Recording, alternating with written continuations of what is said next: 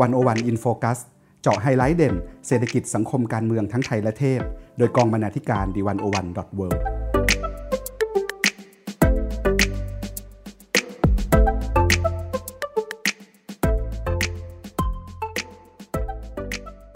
ท่านผู้ฟังครับ เมื่อวันที่ 20 พฤศจิกายนที่ผ่านมา ศาลรัฐธรรมนูญ วินิจฉัยให้สมาชิกภาพสสของนายธนาธรจึงรุ่งเรืองกิจ หัวหน้าพักอนาคตใหม่สิ้นสุดลง เนื่องจากศาลมีความเห็นว่านายธนาธรถือหุ้นสื่อในวันรับสมัครเลือกตั้ง ซึ่งเป็นคุณสมบัติที่ขัดต่อรัฐธรรมนูญนะครับ นี่ก็เป็นคำพิพากษาตัดสินที่ได้รับการวิพากษ์วิจารณ์อย่างกว้างขวาง นี่ไม่ใช่ครั้งแรกครับ ที่สารรัฐธรรมนูญมีบทบาทสั่นสะเทือนการเมืองไทยคำพิพากษาสารรัฐธรรมนูญตั้งแต่ปี 2549 มาหลายครั้งท่านผู้ฟังครับ นี่ไม่ใช่ครั้งแรกที่สารรัฐธรรมนูญมีบทบาทสั่นสะเทือนการเมืองไทย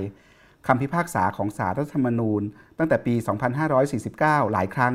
ส่งผลให้เกิดการเปลี่ยนแปลงใหญ่ กระทั่งเปลี่ยนขั้วอำนาจทางการเมือง ถ้าย้อนกลับไปเมื่อปี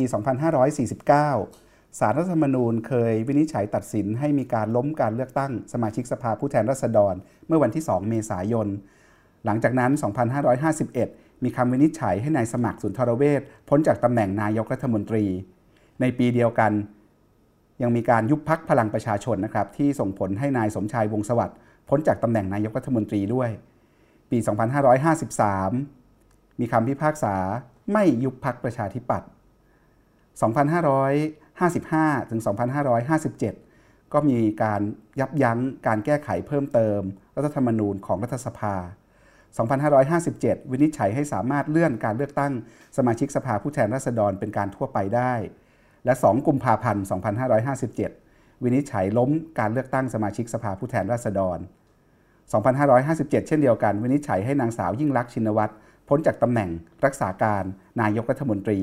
จนถึงการยุบพักไทยรักษาชาติในปี 2562 และต่อด้วยคดีของคุณธนาธรนะครับ นี่เป็นการรวบรวมบทบาทของศาลรัฐธรรมนูญในสภาวะวิกฤตการเมือง ตั้งแต่ 2549 ถึง 2562 นะครับ ของอาจารย์ธีระ สุธีวรางกูล ถ้าย้อนดูเทรนด์ในโลกไม่ใช่แค่ในเมืองไทยนะครับ เราเห็นเทรนด์ที่องค์กรที่ใช้อำนาจตุลาการในหลายประเทศทั่วโลก มีการขยายพื้นที่เชิงอำนาจ เข้ามามีบทบาทวินิจฉัยข้อพิพาทในประเด็นต่างๆ นอกโลกของกฎหมาย แต่ย่างเข้าไปสู่โลกทางการเมือง โลกของการเมืองมากขึ้น ไม่ว่าจะเป็นเรื่องนโยบายสาธารณะ เรื่องความขัดแย้งทางการเมือง เรื่องสิทธิเสรีภาพส่วนบุคคล ตั้งแต่การนับถือศาสนา การแต่งงานของคนเพศเดียวกัน ไปจนถึงเรื่องสิ่งแวดล้อมนะครับ บทบาทของศาลที่เพิ่มมากขึ้นแล้วขยายอำนาจนอกไปจากโลกของกฎหมายเนี่ยหลายคนเรียกมันว่าตุลาการพิวัตรหรือ judicialization of politics หรือ judicial activism นะครับแต่นักวิชาการหลายคนก็บอกว่าตุลาการพิวัตรไม่ใช่เป็นเครื่องมือสู่การสร้างประชาธิปไตยเท่านั้น ไม่ใช่เป็นเครื่องมือที่นำไปสู่การปกป้องสิทธิเสรีภาพของประชาชน แต่ตุลาการพิวัตร ในหลายประเทศทั่วโลกมีบทบาทในการทำลายหรือบั่นทอนประชาธิปไตย บ่อยครั้งมีการสร้างการเผชิญหน้าระหว่างผู้พิพากษาที่ไม่ได้มาจากการเลือกตั้ง และอิงกับอำนาจประชาชน กับสถาบันทางการเมืองจากการเลือกตั้งนะครับ เช่น รัฐสภา จนอำนาจฝ่ายตุลาการเนี่ยกลายเป็นตุลาการทิปไตย หรือระบอบการเมืองที่อำนาจสูงสุด กลายเป็นของตุลาการเหนือกว่าสถาบันการเมืองอื่น เราเห็นกระแสเห็นปรากฏการณ์ของการเปลี่ยนผ่านจากตุลาการพิวัตรสู่ตุลาการทิปไตย และนี่คือประเด็นที่วันโอวันอินโฟกัสสัปดาห์นี้ ผมปกป้องจันวิทย์ คุณสมคิดพุทธศรี และคุณทิติมีแต้ม เราจะมาชวนคุณผู้ฟังชวนคุยชวนคิด เรื่องตุลาการทิปไตยในสังคมไทย ผ่านผลงานสื่อของวันโอวันครับ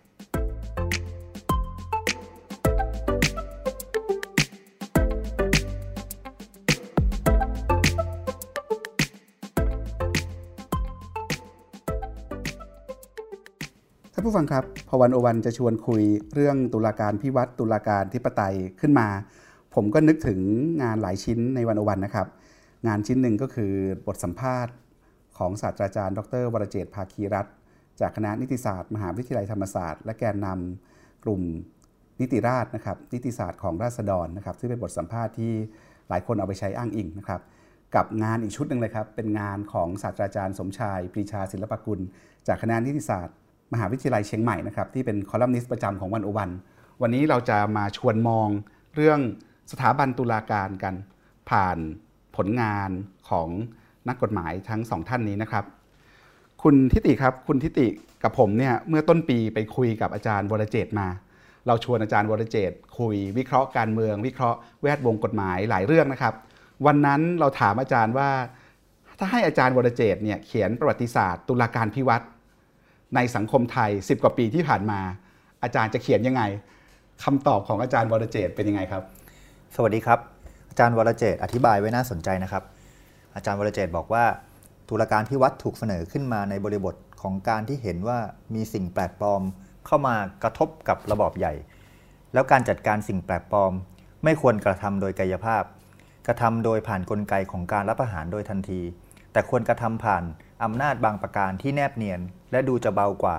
นั่นก็คืออำนาจตุลาการ คือเรานึกถึงรัฐประหารนี่เรานึกถึงทหารใช่อย่างครับเดียวไม่ได้แล้วครับ เพราะว่ากลไกของกฎหมาย กลไกขององค์กรตุลาการเอง เป็นส่วนสำคัญในการทำรงอำนาจของคณะรัฐประหารด้วยครับอาจารย์วรเจตน์อธิบายต่อนะครับว่าตุลาการพิวัตรอย่างน้อยที่เสนอขึ้นมาในบริบทการเมืองไทยช่วงที่ผ่านมา เป็นสิ่งที่ผิด เพราะเป็นการเสนอให้ศาลเข้ามาเป็นผู้ปฏิบัติทางการเมืองโดยตรง เดิมทีศาลก็มีส่วนเป็นผู้ปฏิบัติทางการเมืองอยู่แล้ว แต่อยู่ในวงนอกคำพิพากษาของศาลมีผลในทางการเมือง แต่ไม่ได้เข้ามาเป็นผู้ปฏิบัติทางการเมืองโดยตรง ตุลาการพิวัตรคือการผลักศาลเข้ามาเป็นนกลไกทางการเมืองโดยตรง แสดงออกผ่านคำพิพากษาของศาลในคดีสำคัญสำคัญ ที่มีผลเปลี่ยนแปลงทิศทางหรือขั้วอำนาจทางการเมือง ทั้งทั้งที่ในหลายกรณี ผมเห็นว่าศาลไม่มีความชอบธรรมเพียงพอ แต่แนวคิดตุลาการพิวัตรสร้างความชอบธรรมให้ศาลขยายบทบาทเข้ามาในการเมืองมากขึ้น ผ่านข้ออ้างว่าเมื่อมีปัญหาเกิดขึ้น และไม่มีใครแก้ปัญหาได้ ก็ต้องให้ศาลเข้ามาครับ อาจารย์วรเจตอธิบายต่อนะครับว่านี่เป็นความชาญฉลาดของคนที่เสนอวิธีนี้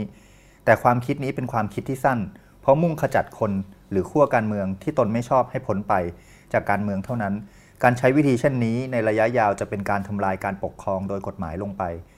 ราะเมื่อศาลกลายเป็นผู้ปฏิบัติการทางการเมือง ก็จะมีผู้ทั้งสนับสนุนและคัดค้าน สิ่งที่ต้องสูญเสียไปจากตุลาการพิวัตรคืออะไร อาจารย์วรเจต์บอกว่า หลักการที่สูญหายไปจะเอาคืนกลับมาได้อย่างไร นี่เป็นปัญหาใหญ่ที่คนเสนออะไรพวกนี้ขึ้นมาไม่ต้องรับผิดชอบอะไรเลย เพราะไม่นานพวกเขาก็จะลาโลกไป แต่คนรุ่นหลังต้องรับมรดกปัญหาแบบนี้มาแก้ซึ่งไม่ควรเลย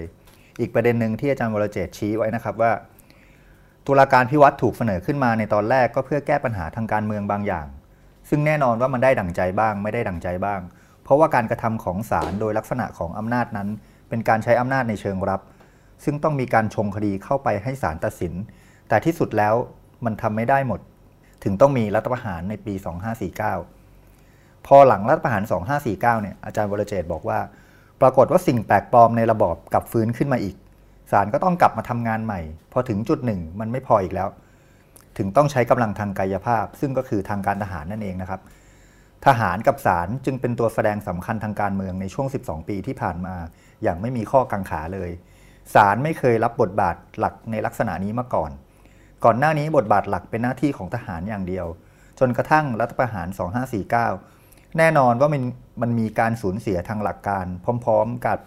อีกด้านหนึ่ง ก็คือ มันเป็นการเพิ่มบทบาทอื่น ๆ ของศาลในทางอ้อม สิ่งที่อาจารย์วรเจตเห็น บอกว่าศาลกลายเป็นนกลไกทางการเมือง เพราะการใช้อำนาจทางกฎหมายขององค์กรหนึ่ง มีการโต้เถียงกันได้ แต่การใช้กฎหมายของศาลแตกต่างจากองค์กรอื่น ตรงที่ไม่มีการโต้เถียง มันจบใครที่จะวิจารณ์ศาลก็ต้องระวังเรื่องการละเมิดอำนาจศาลหรือหมิ่นศาล เพราะฉะนั้นการตัดสินผ่านคำพิพากษาของศาลช่วยกดความไม่พอใจได้ในระดับหนึ่ง ไม่ให้ปะทุขึ้น และถ้าใครแสดงออกในลักษณะที่ถูกมองว่าล้ำเส้น ก็อาจจะต้องพบกับสภาพบังคับทางกฎหมาย ผ่านการฟ้องหรือการตัดสินคดีครับสิ่งที่อาจารย์วรเจตพยายามจะบอกก็คือเรามันเห็นการเพิ่มอำนาจของศาลในทางการเมืองเพิ่มมากขึ้นเรื่อยๆนะครับตั้งแต่ปี 2549 เป็นต้นมา ถ้าท่านผู้ฟังจำได้เนี่ยหลังรัฐประหารปี 2549 มีการฉีกรัฐธรรมนูญแน่นอนอยู่แล้ว แล้วตอนนั้นก็มีการยุบ มีการฉีกสารรัฐธรรมนูญทิ้งไปตามรัฐธรรมนูญด้วย แล้วคณะรัฐประหารในตอนนั้นนะครับ ก็มีการตั้งองค์กรตุลาการใหม่ขึ้นมาทำหน้าที่แทนสารรัฐธรรมนูญเดิม ก็คือคณะตุลาการรัฐธรรมนูญ แล้วก็ให้โอนคดีที่อยู่ภายใต้สารรัฐธรรมนูญเนี่ยที่ยังไม่จบเนี่ยเข้าไปสู่การตัดสินของคณะตุลาการรัฐธรรมนูญ อันนั้นคือยุคก่อนนะครับก็ทำงานกันไปจนมีการร่างรัฐธรรมนูญใหม่ เกิดรัฐธรรมนูญ 2550 สารรัฐธรรมนูญก็กลับมาใหม่ครับ พอมีรัฐประหารปี 2557 เนี่ย สิ่งที่แตกต่างจากอดีตที่ผ่านมาก็คือ มีการฉีกรัฐธรรมนูญนั้นแน่นอนอยู่แล้วนะครับ มีการทิ้งรัฐธรรมนูญ แต่เราเราไม่มีรัฐธรรมนูญนะครับ แต่เราไม่ยุบสารรัฐธรรมนูญ ความน่าสนใจมีอยู่ตรงนี้นะครับ ตอนนั้นอาจารย์บรเจตวิเคราะห์ว่าปรากฏการณ์นี้มันสะท้อนให้เห็นอะไรในทางการเมืองไทย ครับ อาจารย์วรเจตน์ทิ้งคำพูดนี้ไว้อย่างน่าสนใจนะครับ ผมจะโค้ดให้ฟัง มีนักกฎหมายบางท่านพยายามอธิบายว่าการตั้งคณะตุลาการรัฐธรรมนูญขึ้นมา ก็เพื่อคุ้มครองสิทธิเสรีภาพของประชาชน ในทัศนะของอาจารย์วรเจต เป็นเรื่องน่าขันและน่าอาย เพราะเห็นได้ชัดว่าพยายามอธิบายสร้างความชอบธรรมให้แก่รัฐธรรมนูญชั่วคราวหลังรัฐประหาร ในปี 2557 นะครับ ซึ่งเป็นรัฐประหารอีกครั้งหนึ่งหลังจาก 2549 แล้วก็เป็นภาพสะท้อนของตุลาการพิวัตรที่เราเห็นได้ชัดเจนเนี่ย อาจารย์วรเจต์บอกอย่างนี้ครับว่า ความน่าพิศวงของสารรัฐธรรมนูญ มีหน้าที่พิทักษ์รัฐธรรมนูญ แต่กลับดำรงอยู่ต่อไปได้ แม้รัฐธรรมนูญ ซึ่งเป็นแหล่งที่มาของอำนาจของสารรัฐธรรมนูญเองจะถูกฉีกไปแล้ว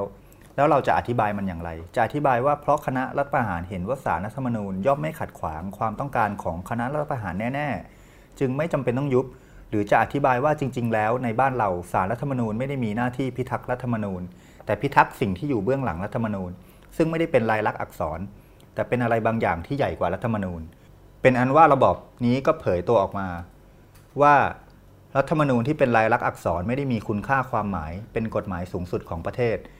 รัฐประหารสองครั้งล่าสุดทำให้อาจารย์วรเจตมองเห็นสิ่งที่เป็นไปไม่ได้ โดยหลักคิดในทางกฎหมาย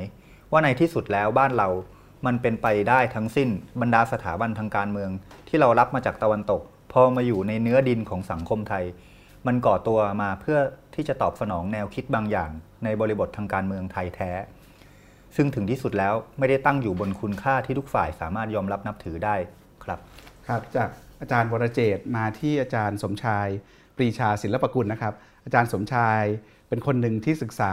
เรื่ององค์กรตุลาการมาตลอดนะครับ อาจารย์สมชายมองยังไงครับ คุณสมคิดว่าปัจจุบันประเทศไทยเนี่ยถือว่าเข้าสู่ยุคตุลาการที่ปไตยหรือยังครับ ครับก็อาจารย์สมชายเองก็เขียนบทความหลายชิ้นนะครับบางชิ้นก็ตั้งชื่อว่าตุลาการธิปไตยโดยตรงนะครับหลายชิ้นก็พูดถึงอำนาจตุลาการ ซึ่งก็พูดถึงการขยายขอบเขตของอำนาจตุลาการที่ขยายมากขึ้นเรื่อยๆ แล้วก็เริ่มข้ามไปยังปริมณฑลอื่นๆนะครับจนทำให้เกิดคำถาม อย่างที่บอกว่า สุดท้ายแล้วอำนาจตุลาการเนี่ยจะกลายเป็นอำนาจที่อยู่เหนือสถาบันทางการเมืองอื่น ๆ หรือเปล่าอำนาจของผู้พิพากษาเนี่ยจะอยู่เหนืออำนาจของเสียงข้างมากในระบอบประชาธิปไตยหรือเปล่านะครับ จริงๆแล้วฟังที่คุณทิติเล่านะครับ จริงๆหลายอย่างที่อาจารย์วรเจตน์ให้ความเห็นเนี่ยก็ไม่ต่างจากอาจารย์สมสมชายมากนะครับ แต่มีประเด็นหนึ่งที่ผมคิดว่าน่าสนใจแล้วก็ อยากลองหยิบยกขึ้นมาชวนคุยดูก็คือ อาจารย์วรเจตบอกใช่ไหมครับว่าสาเหตุที่ตุลาการเข้ามามีบทบาททางการเมืองเนี่ยเพราะมีคนบอกว่าปัญหาแก้ไม่ได้แล้วให้ศาลเข้ามาแก้ปัญหาดีกว่า ก็เป็นอุบายหนึ่งที่ฝั่งผู้มีอำนาจผู้มีอำนาจใช้นะครับ ซึ่งอาจารย์สมชายเนี่ยก็ได้ชี้ให้เห็นประเด็นที่น่าสนใจครับว่า จริงๆแล้วเนี่ยเรามักจะคิดว่าศาลเนี่ยเป็นองค์กรที่ เป็นอิสระใช่ไหมครับ แต่อาจารย์สมชายเนี่ยได้ชี้เห็นว่าจริง ๆ แล้วฝ่ายตุลาการเองก็เป็นส่วนหนึ่งของการแบ่งฝักแบ่งฝ่ายทางการเมืองนะครับ ไม่ได้ดำรงอย่างเป็นอิสระ เป็นกลางหรือว่าบริสุทธิ์ หรือว่าลอยพ้นไปจากความอยากเป็นอยากได้ทั้งปวงนะครับฉะนั้นเวลามองฝ่ายตุลาการเนี่ยก็ควรจะมองว่าฝ่ายตุลาการเนี่ยย่อมมีผลประโยชน์หรือจุดยืนเฉกเช่นเดียวกับกลุ่มผลประโยชน์ต่าง ๆ นะครับฉะนั้นการทำหน้าที่ โดยให้ฝ่ายตุลาการมีเป้าหมายทางการเมืองเนี่ยโดยไม่มีกลไกตรวจสอบหรือการตรวจสอบหรือว่าการคัดค้านเนี่ยจึงเป็นเรื่องที่อันตรายแล้วก็ท้าทายอย่างยิ่งนะครับ ต่อระบบกฎหมายทั้งหมดนะครับนี่คือความเห็นของอาจารย์สมชายนะครับผมจริงมันมีข้อท้าทายหลายอย่างนะครับ ในเรื่องการขยายอำนาจของตุลาการ ที่อาจารย์สมชายได้ชี้ประเด็นไว้ในบทความหลายชิ้นนะครับ ตั้งแต่เรื่องว่าพอตุลาการขยับไปสู่การตัดสินใจในพื้นที่การเมืองมากขึ้นเนี่ยก็จะกระทบต่อแนวคิดพื้นฐานเรื่องการแบ่งแยกอำนาจแบบเดิม ที่เราแยกสถาบันตุลาการออกจากฝ่ายบริหารและนิติบัญญัติใช่ไหมครับฝ่ายตุลาการเนี่ยจะไม่เข้าไปสู่ประเด็นชี้ขาดทางการเมือง จะสนใจแต่เฉพาะประเด็นทางกฎหมาย ดูว่ากฎหมายฉบับนี้ขัดต่อรัฐธรรมนูญไหมแต่ว่าตอนหลังเราเห็นบทบาทเหล่านี้เพิ่มมากขึ้นนะครับแล้วก็ไม่ใช่เฉพาะ แต่ที่ประเทศไทยด้วย มันถูกใช้เป็นเครื่องมือในการต่อสู้กับพลังของเสียงข้างมากในในหลายประเทศเลยทีเดียวนะครับ แล้วก็ทำให้แนวคิดเรื่องการแบ่งแยกอำนาจเนี่ยเอ่อลดความสำคัญลงจนมีคนวิจารณ์นักวิชาการเขาบอกว่าเอ่อระบอบใหม่เนี้มันกลายเป็นจุดจบของการแบ่งแยกอำนาจแบบเดิมนะครับ นอกจากนั้นก็ยังมีอีกประเด็นหนึ่งก็คือเรื่องพอตุลาการมีบทบาทในการเข้าไปตัดสินนโยบายสาธารณะเนี่ยก็จะเกิดการตั้งคำถามนะครับว่าใครจะเป็นองค์กรที่มีความชอบธรรม ในการพิจารณาประเด็นทางการเมือง ระหว่างรัฐสภาในระบอบประชาธิปไตย กับตุลาการที่ไม่ได้มาจากการเลือกตั้ง รัฐสภาเนี่ยมีความชอบธรรมมาจากการเลือกตั้งโดยประชาชน แต่ตุลาการเนี่ยสัมพันธ์บางเบากับประชาชนมากกว่านะครับ แล้วก็ยากกว่าในการอ้างอิงความชอบธรรมในในในกับกับประชาชนนะครับ โดยเฉพาะพอเส้นแบ่งเนี้ยมันมันหายไปคำถามก็คือว่าเออแล้วศาลจะมีบทบาทก้าวล่วงเข้าไปตัดสินว่าสังคมควรจะเดินไปทางไหนเนี่ย ตุลาการไม่กี่คนจะไปตัดสินแทนประชาชนส่วนใหญ่ได้ยังไง อันนี้เป็นข้อพิพาทในเชิงหลักการนะครับ แล้วก็สภาวะดังกล่าวเนี่ยนักวิชาการเรียกครับว่านี่คือความยุ่งยากในการเป็นปฏิปักษ์ต่อเสียงข้างมากนะครับหรือว่า counter majoritarian difficulty นะครับโดยเฉพาะการขยายอำนาจเข้าไปในข้อพิพาททางการเมือง นี่ก็คือการขยายอำนาจของฝ่ายตุลาการไปเป็นตุลาการธิปไตยนะครับ แล้วก็นี่นี่เป็นปัญหาใหญ่ที่ยังถกเถียงกันทางวิชาการอยู่นะครับ แล้วมีหลายคนทำวิจัยในเรื่องนี้ครับนอกจากนี้ครับอาจารย์สมชายก็ยังตั้งคำถามนะครับว่าจากอำนาจตุลาการธิปไตยเนี่ยมันไปสู่ภาวะที่เราเรียกว่าเป็นตุลาการนิยมล้นเกินหรือเปล่านะครับ ตุลาการนิยมล้นเกินในความหมายของอาจารย์สมชายคืออะไร อาจารย์บอกว่าเอ่อบทบาทของสถาบันตุลาการเนี่ยไม่ได้ อยู่เพียงแค่การเข้าไปแทรกแซงพื้นที่อำนาจนิติบัญญัติหรืออำนาจบริหารเท่านั้นนะครับ แต่ว่ายังปรากฏบทบาทในหลากหลายแง่มุม ที่สะท้อนให้เห็นว่าฝ่ายตุลาการเนี่ยเข้ามามีอำนาจทางการเมืองนะครับ เช่น การเข้าไปรับรองความชอบธรรมของระบอบอำนาจนิยมนะครับ การแสดงบทบาทแบบนี้นะครับ มักเป็นการให้การยอมรับต่อการรัฐประหาร การยึดอำนาจ รวมถึงระบบกฎหมายที่เป็นผลสืบเนื่องมาจากการรัฐประหารนะครับ แล้วก็อันนี้เป็นตัวอย่าง ที่อาจารย์ลองไปดูนะครับ เช่นคำพิพากษาศาลสูงสุดของปากีสถานในปี คศ 2000 เนี่ยก็มีลักษณะแบบนี้นะครับ อาจารย์ไม่ได้พูดถึงประเทศไทยนะครับ หรืออ่ออีกแบบหนึ่งนะครับที่สถาบันตุลาการมักเข้าไปมีบทบาทคือเป็นมักเข้าไปเลือกฝักฝ่าย หรือแสดงจุดยืนทางการเมืองเข้ากับฝ่ายใดฝ่ายหนึ่ง ทั้งในรูปแบบที่ปรากฏอย่างชัดแจ้ง ด้วยการเข้าร่วมหรือทำหน้าที่กับฝ่ายหนึ่งอย่างเข้มแข็ง หรืออาจปรากฏในรูปแบบที่ไม่อาจชัดแจ้ง แต่สามารถมองเห็นจากแนวทางคำวินิจฉัย หรือคำตัดสินในข้อพิพาทต่างๆ ที่บังเกิดขึ้น ทั้งนี้ภาพของฝ่ายตุลาการเชื่อมต่อกับระบอบอำนาจนิยม และเป็นปฏิบัติต่อระบอบประชาประชาธิปไตยสาสามารถเห็นได้ในหลายสังคมนะครับ นอกจากนี้นะครับสถาบันตุลาการอาจใช้อำนาจ ทั้งที่ปรากฏในกฎหมาย และไม่ปรากฏในกฎหมาย ในการละเมิดต่อสิทธิเสรีภาพของประชาชน อาจารย์ยกตัวอย่างนะครับ เช่น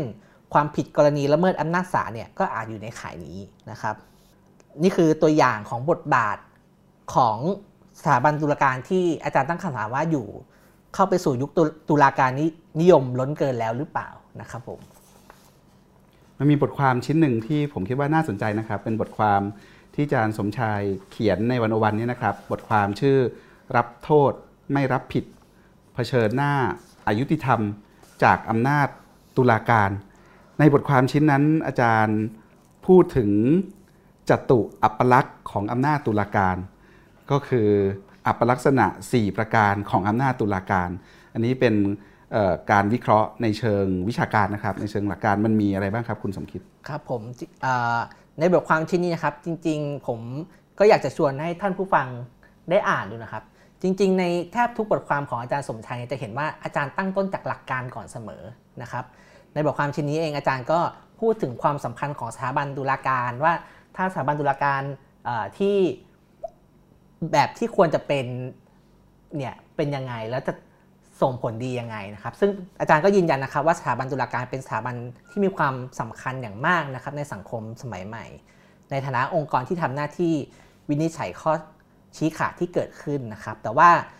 การทำงานของสถาบันตุลาการเนี่ยมันจะเกิดขึ้นได้ก็ต้องได้การได้รับการยอมรับจากสังคมนะครับ มีความชอบธรรมแล้วความชอบธรรมที่ว่านี่ต้องมีองค์ประกอบอะไรบ้าง ความชอบธรรมนะครับก็มีองค์ประกอบในหลายด้านนะครับ นับตั้งแต่ความรู้ความสามารถของบุคคล ในการวินิจฉัยคดี ความเป็นกลางของผู้ที่ทำหน้าที่ตัดสิน กระบวนการในการพิจารณาคดีที่เปิดโอกาสให้มีการต่อสู้อย่างเสมอภาค ทั้งผู้กล่าวหาและผู้ถูกกล่าวหานะครับแล้วก็รวมถึงในสังคมเสรีประชาธิปไตยเนี่ยการยึดโยงกับประชาชนผู้เป็นเจ้าของอำนาจธิปไตย ทั้งในด้านของที่มาและการตรวจสอบก็เป็นปัจจัยที่มีความสำคัญอย่างมากนะครับ ทีนี้ จตุอัปลักษณะของอำนาจตุลาการในความหมายของอาจารย์สมใจก็คือว่า แล้วอะไรบ้างล่ะที่จะมาสั่นคลอนความน่าเชื่อถือ แล้วก็ความชอบธรรมของอำนาจตุลาการนะครับอาจารย์ชี้เห็นว่ามี 4 4 อย่างนะครับ 1. บทบัญญัติของกฎหมาย อาจารย์ชี้เห็นว่าถ้าต้องตัดสินคดีภายใต้กฎหมายที่ไม่เป็นธรรมนะที่ประจักษ์ชัดว่าไม่เป็นธรรม แล้วผู้ตัดสินยังยืนยันว่าต้องใช้กฎหมายนี้อยู่เนี่ย อันนี้อาจารย์ก็คิดว่าจะเป็น จะทำให้ความชอบธรรมของอำนาจตุลาการเนี่ยสั่นคลอนนะครับ โดยเฉพาะอย่างยิ่งถ้าพูดถึงการกระบวนการบัญญัติกฎหมายในห่วงเวลาของระบอบอำนาจนิยมนะครับ ซึ่งก็ชัดเจนว่ากฎหมายเหล่านี้เนี่ยไม่ได้เกิดขึ้นบนพื้นฐานของการมีส่วนร่วมของประชาชน ไม่ได้เกิดขึ้นจากการยึดโยงกับประชาชนนะครับฉะนั้นกฎหมายลักษณะนี้ก็จะถูกตั้งคำถามเรื่องความชอบธรรมนะครับฉะนั้น องค์กรตุลาการที่ตัดสินโดยใช้กฎหมายอย่างเงี้ยก็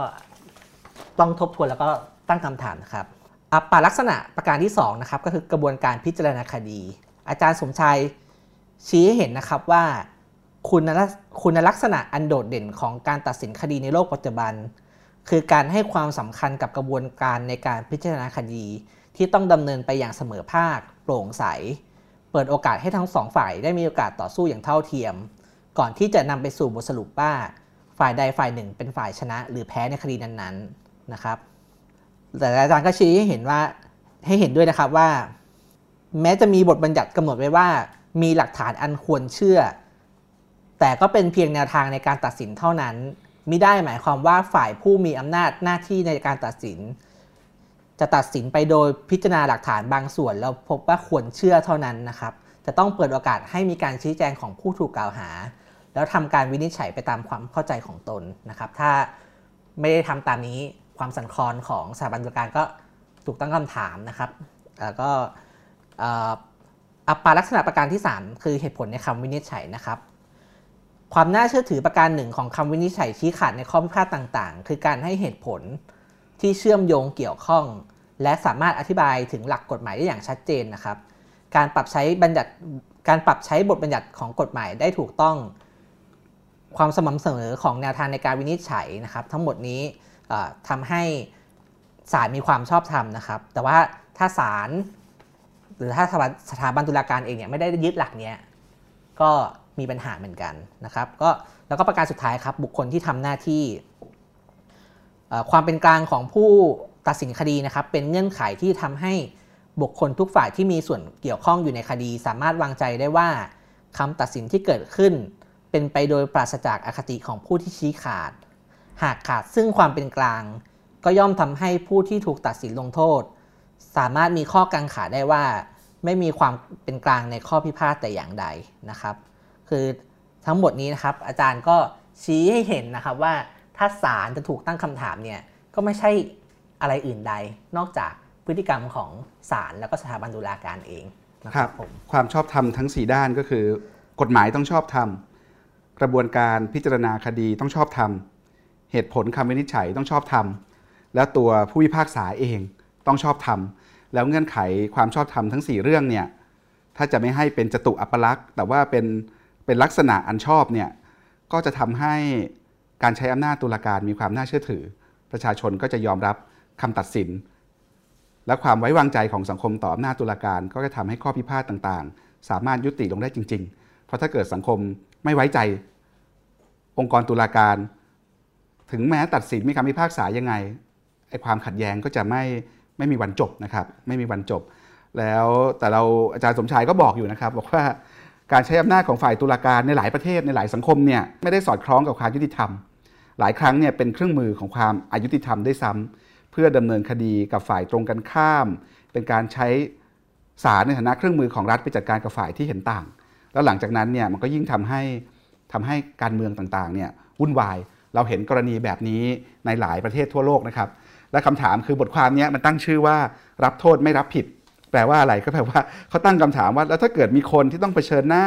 กับคำวินิจฉัยของอำนาจตุลาการที่มีจตุอัปลักษณ์ทั้ง 4 ประการดังกล่าวเนี่ยเราสามารถทำอะไรได้บ้างนะครับ อาจารย์สมชายก็ตอบว่า ถ้าประเมินว่าสังคมนั้นยังพอมีความเป็นธรรมดำรงอยู่ คือยังพอมีความเป็นไปได้ที่จะปรับปรุงหรือแก้ไขปัญหาต่างๆ ให้ดีขึ้นภายใต้ระบบ หรือกลไกที่ดำรงอยู่ หากการกระทำใดถูกวินิจฉัยว่าเป็นการกระทำที่ต้องได้รับการลงโทษ เราก็อาจจะต้องยอมรับโทษนั้น แต่แกบอกว่าการรับโทษเนี่ยไม่ได้แปลว่าต้องยอมรับว่าการกระทำดังกล่าวเป็นเรื่องที่ผิด รับโทษ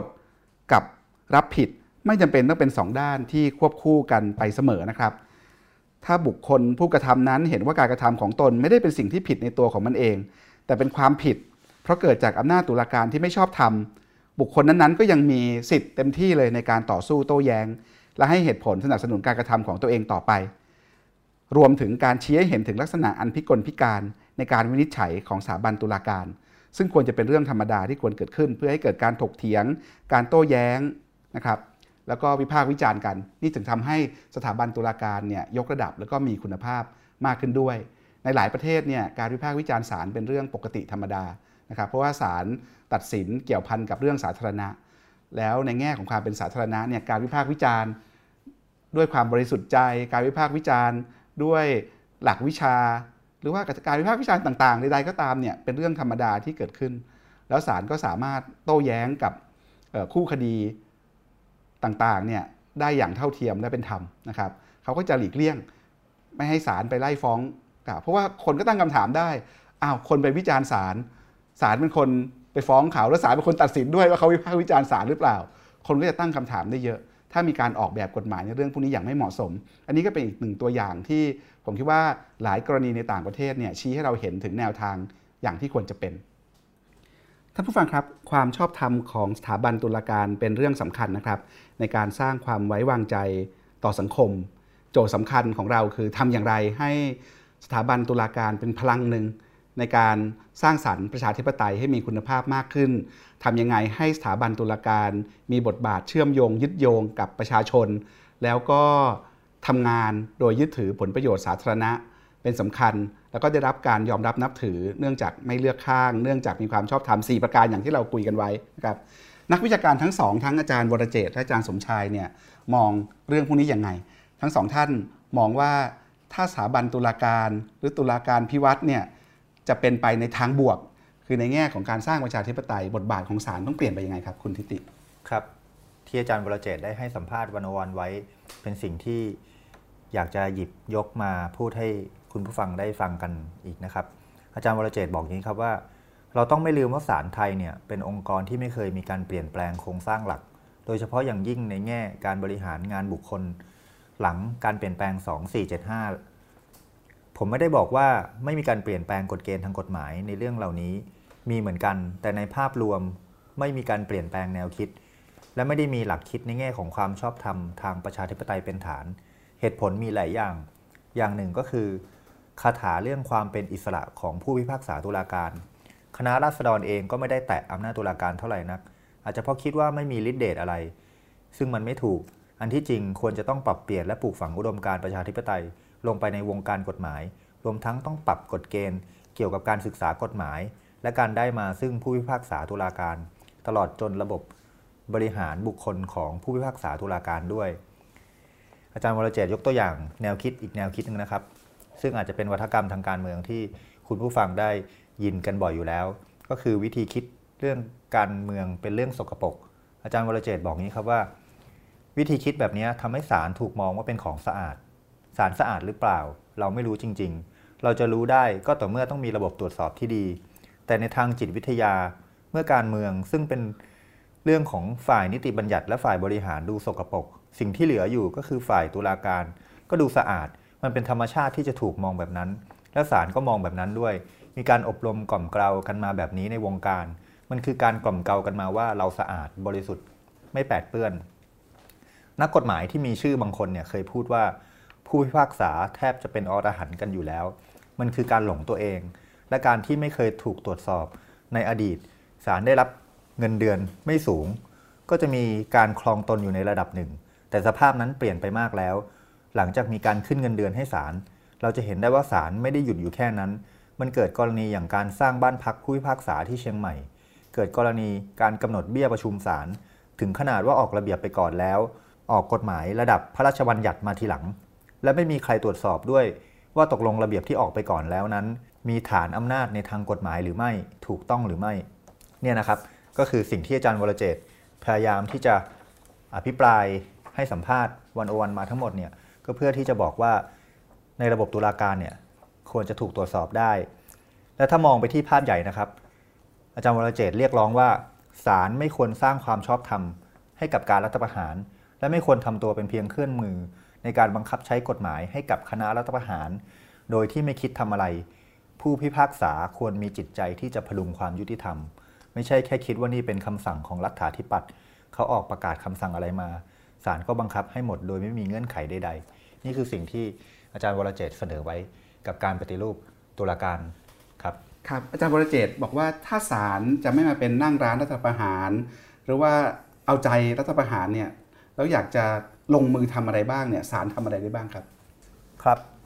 อาจารย์วรเจตน์เองเนี่ยก็เคยเรียกร้องเนี่ยให้ศาลลุกขึ้นสู้กับคณะรัฐประหาร แต่อาจารย์วรเจตน์ก็เข้าใจว่าในสภาพความเป็นจริงเนี่ยอำนาจของศาลน้อยกว่าคณะรัฐประหาร จะให้ศาลไปลงโทษคณะรัฐประหารก็คงเป็นการยาก แต่เมื่อเห็นรัฐประหารสองครั้งหลัง อาจารย์วรเจตคิดว่าอาจจะต้องแยกกรณีที่ศาลทำได้ และกรณีที่ศาลยากจะทำได้ ไม่ใช่ว่าเข้าข้างศาลแต่เราต้องสมมุติตัวเราด้วยว่าถ้านั่งอยู่ในสถานะแบบนั้นเราจะทำได้ไหม อาจารย์วรเจตอธิบายอย่างนี้นะครับว่า แน่นอนว่าเป็นไปได้ที่ผู้พิพากษาบางคน อาจจะคิดว่าถ้ามีคดีมาถึงตัวเมื่อไหร่ ตัวเองจะตัดสินลงโทษคณะรัฐประหาร แม้คณะรัฐประหารจะครองอำนาจอยู่ก็ตาม ตัดสินเสร็จแล้วก็ลาออกเลย หรือไม่งั้นก็รอถูกปลดเพื่อปลุกให้เกิดการเปลี่ยนแปลง ซึ่งถ้าเป็นอย่างนั้นจริง ผมก็ขออนุโมทนา แต่ในความเป็นจริงเรื่องแบบนี้เกิดขึ้นยาก เพราะศาลรับฟ้องคณะรัฐประหารที่ครองอำนาจอยู่ คงต้องทำอะไรบางอย่างแน่ๆ นอกจากนั้นต้องไม่ลืมว่าศาลไม่มีกลไกที่จะบังคับให้เป็นไปตามคำพิพากษาเอง ต้องใช้กลไกทางการบริหาร เพราะฉะนั้น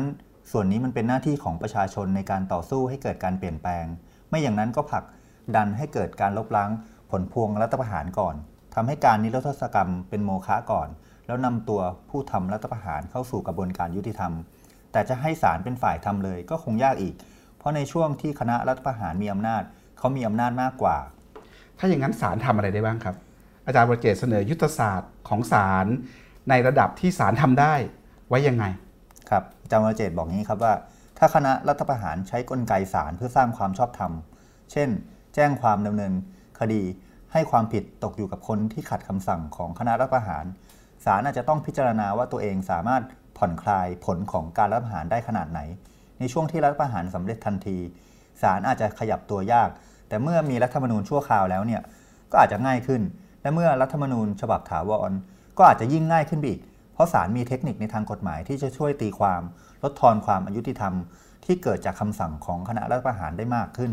ที่เป็นสิ่งที่เราต้องเรียกร้องให้ศาลทำยิ่งเมื่อคณะรัฐประหารหมดอำนาจไปแล้ว แต่ประกาศหรือคำสั่ง คณะรัฐประหารยังอยู่ศาลก็ต้องกล้าตัดสินว่าประกาศหรือคำสั่งของคณะรัฐประหารขัดรัฐธรรมนูญ ใช้บังคับไม่ได้ อาจารย์วันเจตบอกว่า ถ้าศาลตัดสินว่าถึงแม้คณะรัฐประหาร ซึ่งเป็นรัฐาธิปัตย์หมดอำนาจไปแล้ว แต่ประกาศหรือคำสั่ง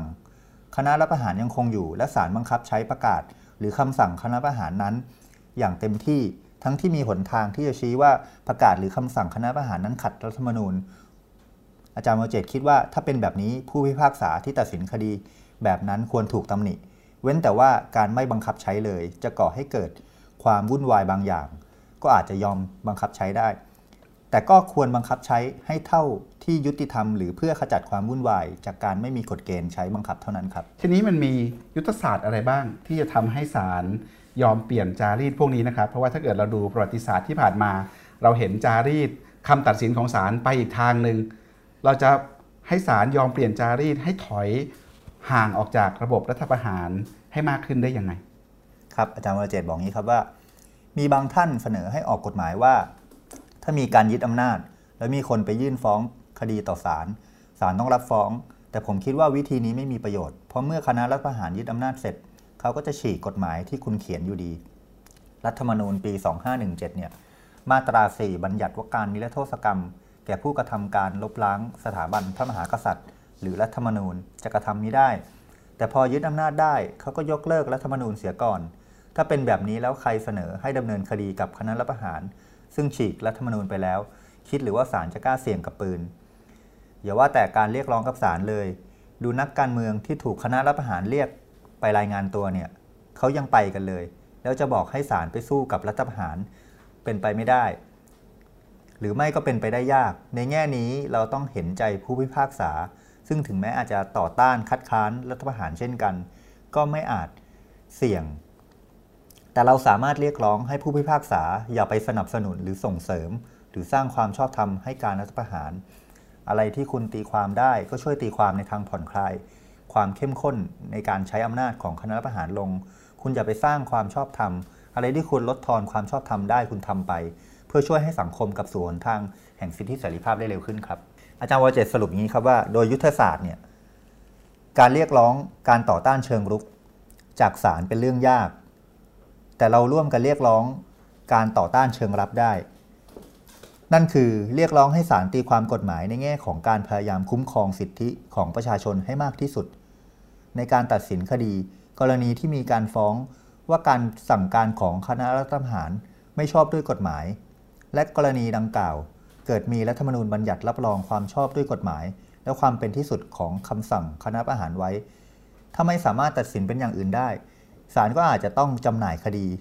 แต่ก่อนจำหน่ายคดีควรให้ผลไว้ในคำพิพากษาว่า ตกลงแล้วหากไม่มีรัฐธรรมนูญรับรองความชอบด้วยกฎหมาย และความเป็นที่สุดของคำสั่งคณะรัฐประหารไว้ การสั่งการนั้นชอบด้วยกฎหมายหรือไม่ อาจารย์วรเจต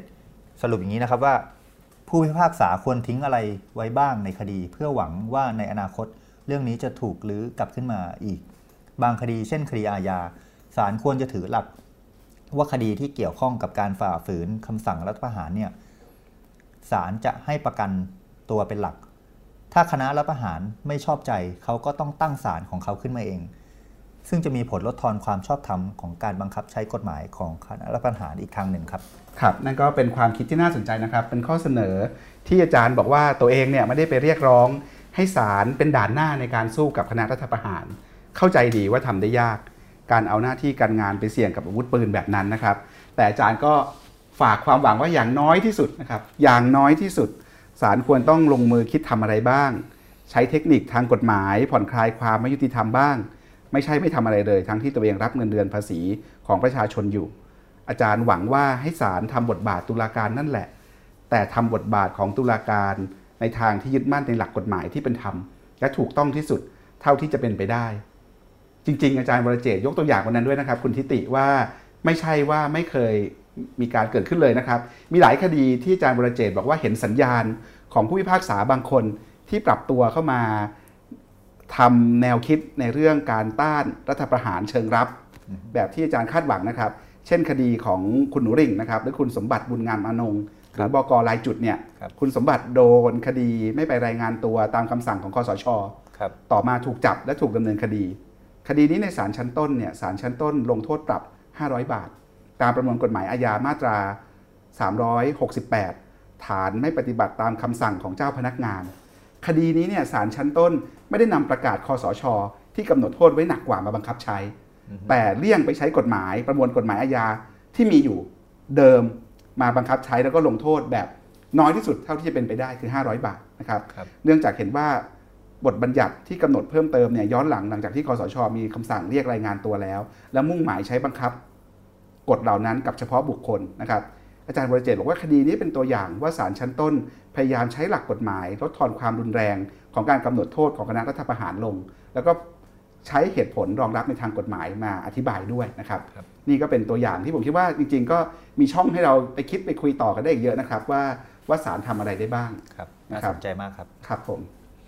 อาจารย์สมชายมองเรื่องการปฏิรูป บทบาทของศาลหรือองค์กรตุลาการไว้ยังไงบ้างครับคุณสมคิดครับในบทความเรื่องคืนความเป็นอิสระให้ผู้ผู้พิพากษา คืนอำนาจตุลาการให้สังคมนะครับ จริงๆอาจารย์สมชายก็ให้หลักคิดคล้ายคล้ายๆกันกับอาจารย์วรเจตนะครับ แต่อาจารย์ก็มองไปที่ตัวหลักที่มันจะยึดโยงกับระบอบเสรีประชาธิปไตยนะครับ อาจารย์ บอกว่านะครับเเรามักบอกว่าศาลเนี่ยควรจะเป็นอิสระนะครับ แต่อาจารย์ก็ชี้ให้เห็นได้ว่าเวลาที่เราบอกว่าศาลหรือว่าฝ่ายตุลาการควรเป็นอิสระเนี่ยคือไม่ใช่ว่าหลุดลอยไปจากสังคมเลย ไม่ได้ยึดโยงอะไรกับประชาชนเลยนะครับ อย่างน้อยที่สุดการตรวจสอบและความรับผิดนะครับ หรือว่า accountability เนี่ยก็เป็นหลักการสำคัญนะครับที่จะช่วยให้เราปฏิรูปศาลได้นะครับ อาจารย์ชี้ให้เห็นว่า ในสังคมเสรีประชาธิปไตยนะครับอำนาจตุลาการเป็นหนึ่งในสามอำนาจสำคัญตามหลักการแบ่งแยกอำนาจ แต่ผู้ใช้อำนาจทั้งหมดก็ต้องแสดงให้เห็นว่ามีความเชื่อมโยงกับอำนาจสูงสุดในการปกครอง ซึ่งมาจากประชาชนอาอาจารย์เน้นนะครับว่าแม้ว่าอำนาจตุลาการเนี่ยอาจจะไม่ได้สัมพันธ์กับประชาชนในในลักษณะเดียวกันกับที่ฝ่ายบริหารหรือฝ่ายนิติบัญญัติ สัมพันธ์กับประชาชนนะครับ ซึ่งมักสะท้อน ออกมาผ่านการเลือกตั้ง แต่ก็ไม่ได้หมายความว่าอำนาจตุลาการเนี่ยไม่ควรจะยึดโยงกับประชาชนเลยอาจารย์ยกตัวอย่างเปรียบเทียบนะครับว่า ถึงที่สุดแล้วเนี่ยถ้าฝ่ายตุลาการยังคงรับเงินเดือน และสวัสดิการที่มาจากภาษีของประชาชนเนี่ยความเป็นอิสระก็ไม่ได้หมายความว่าจะล้วงเงินจากกระเป๋าเราไปเฉยๆ โดยที่ไม่ต้องรับผิดชอบอะไรกับเรานะครับ ทีนี้ถามว่าแล้วสถาบันตุลาการหรือว่า ศาลเนี่ยจะยึดโยงกับประชาชนได้ยังไงครับอาจารย์ให้หลักคิดไว้ 2 ข้อนะครับ ข้อที่1นงนะครับก็คือเรื่องที่มานะครับอาจารย์มองว่าที่มาเนี่ยก็ควรจะยึดโยงกับประชาชนนะครับอาจจะไม่ใช่มาจากการเลือกตั้งโดยตรงนะครับ แต่ว่าอย่างน้อยสุดก็การแต่งตั้งผู้ดำรงตำแหน่งในศาลสูงสุดเนี่ยควรจะได้รับการเห็นชอบโดยองค์กรนิติบัญญัตินะครับ ซึ่งเป็นความสัมพันธ์ที่เชื่อมโยงกับประชาชนทางอ้อมนะครับ แล้วก็ หลักที่ 2 คืออาจารย์คิดว่าถึงที่สุดแล้วเนี่ยศาลควรจะยอมรับฟังคำวิพากษ์วิจารณ์ แล้วก็ความคิดเห็นจากประชาชนนะครับ ไม่ไม่ใช่ว่ามีอะไรเกิดขึ้นก็ขู่จะฟ้องหรือว่าขู่ที่จะใช้อำนาจในการปิดปากประชาชนครับครับท่านผู้ฟังครับนักวิชาการชื่อดังในวงการนิติศาสตร์โลก บางท่านบอกว่าอำนาจตุลาการไม่ได้หล่นมาจากฟากฟ้า แต่ถูกสร้างขึ้นมาทางการเมืองนะครับสำหรับความเห็น ของนักวิชาการที่วันนี้เราหยิบมาคุยกันนะครับ เราก็จะเห็นครับว่าถ้าเราจะเข้าใจโลกของฝ่ายตุลาการเนี่ยเราต้องทำความเข้าใจหลายเรื่องนะครับ เรื่องหนึ่งคือบทบาทของตุลาการที่สัมพันธ์กับการเมืองนะครับ เราจะเห็นว่าสถาบันตุลาการจริง ๆ แล้ว ไม่ได้หลุดลอยไปจากบริบทของสังคม ไม่ได้หลุดลอยไปจากบริบทของการเมืองนะครับ ผู้พิพากษาก็เป็นคน มีจุดยืน มีผลประโยชน์ มีความเชื่อ มีความเข้าใจ มีความคาดหวัง เหมือนคนทั่วไป เหมือนสามัญชนทั่วไปนะครับ แล้วก็มีกรอบความเชื่อที่ถูกสร้างและพัฒนาขึ้นภายในตัวสถาบันตุลาการเองนะครับ ในหนังสือของอาจารย์สมชาย บทความของอาจารย์สมชายหลายชิ้นเนี่ยก็บอกเราว่า สถาบันตุลาการเนี่ย ถ้าเราจะเข้าใจเขาจริง ๆ ไม่ได้มองเขาเป็น moral being คือเป็นผู้ทรงศีล เป็นอรหันต์ในความหมายแบบนั้น แต่สถาบันตุลาการก็เป็น political being ในแบบหนึ่งนะครับ เป็นสถาบันทางการเมือง เป็นตัวละครทางการเมืองแบบหนึ่งนะครับแล้วอีกเรื่องหนึ่งที่สำคัญคือถ้าเราจะเข้าใจบทบาทของสถาบันตุลาการ โดยเฉพาะในระบอบเผด็จการหรือระบอบอำนาจนิยมเนี่ยเราจะเห็นเลยว่าตุลาการพิวัตรเนี่ยไม่จำเป็นต้องนำไปสู่ด้านบวกเสมอไปนะครับถ้าเราออกแบบไม่ดี ถ้าเรามีเชื้อ มีเนื้อดิน ให้ตุลาการพิวัตรเติบโตได้ไม่ดีตุลาการพิวัตร อาจจะกลายเป็นตุลาการวิบัติได้เหมือนกัน ก็คือแทนที่จะช่วยสร้างประชาธิปไตยเหมือนในหลายประเทศที่สถาบันตุลาการเนี่ยมีบทบาทในการขยายขอบอำนาจสิทธิเสรีภาพของประชาชนออกไปนะครับ เช่น สนับสนุนการแต่งงานของคนเพศเดียวกัน สนับสนุนเรื่องการแยกรัฐออกจากศาสนานะครับ สนับสนุนสิทธิเสรีภาพทางการเมือง ให้สิทธิโหวตกับคนไม่มีเงิน ให้ความเป็นธรรม ในเรื่องการลงคะแนนหนึ่งคนหนึ่งเสียง ไม่คำนึงถึงสีผิวเชื้อชาติ ศาสนาต่างๆ นานาพวกนี้นะครับ เราเห็นบทบาทแบบนี้ในประวัติศาสตร์ แต่เราก็เห็นบทบาทอีกด้านหนึ่งบทบาทด้านลบในประวัติศาสตร์เหมือนกัน ว่าในหลายประเทศในหลายสังคมเนี่ยสถาบันตุลาการมีบทบาทในทางตรงกันข้าม คือการทำลายหลักหนึ่งคนหนึ่งเสียง แล้วก็บั่นทอนสิทธิเสรีภาพของพลเมืองนะครับเนี่ยเป็นสิ่งที่ผมคิดว่าเราต้องคิดต้องคุยกันมากขึ้น แล้วนักวิชาการหลายคนก็ชวนเรามาศึกษาทำความเข้าใจเรื่องตุลาการกันมากขึ้นนะครับ แล้วก็ตอบโจทย์คำถามก็เนี่ยเราจะช่วยกันออกแบบสถาบันออกแบบสิ่งแวดล้อม ออกแบบเนื้อดินอย่างไร ให้สถาบันตุลาการเนี่ยเป็นสถาบันที่คนในสังคมยอมรับนับถือ แล้วการสร้างความยอมรับนับถือเกิดขึ้นด้วยอำนาจไม่ได้อย่างเดียวนะครับ การสร้างความยอมรับนับถือ สังคมจะยอมรับนับถือได้ มันก็เชื่อมโยงกับความชอบธรรมของตัวสถาบันนั่นเอง ซึ่งจะชอบทำได้ก็เป็นทั้งเรื่องตัวบุคคล ทั้งเรื่องกฎกติกา ทั้งเรื่องกระบวนการในการพิจารณาตัดสินคดีนะครับ และทั้งหมดนี้คือวันโอวันอินโฟกัสสัปดาห์นี้นะครับ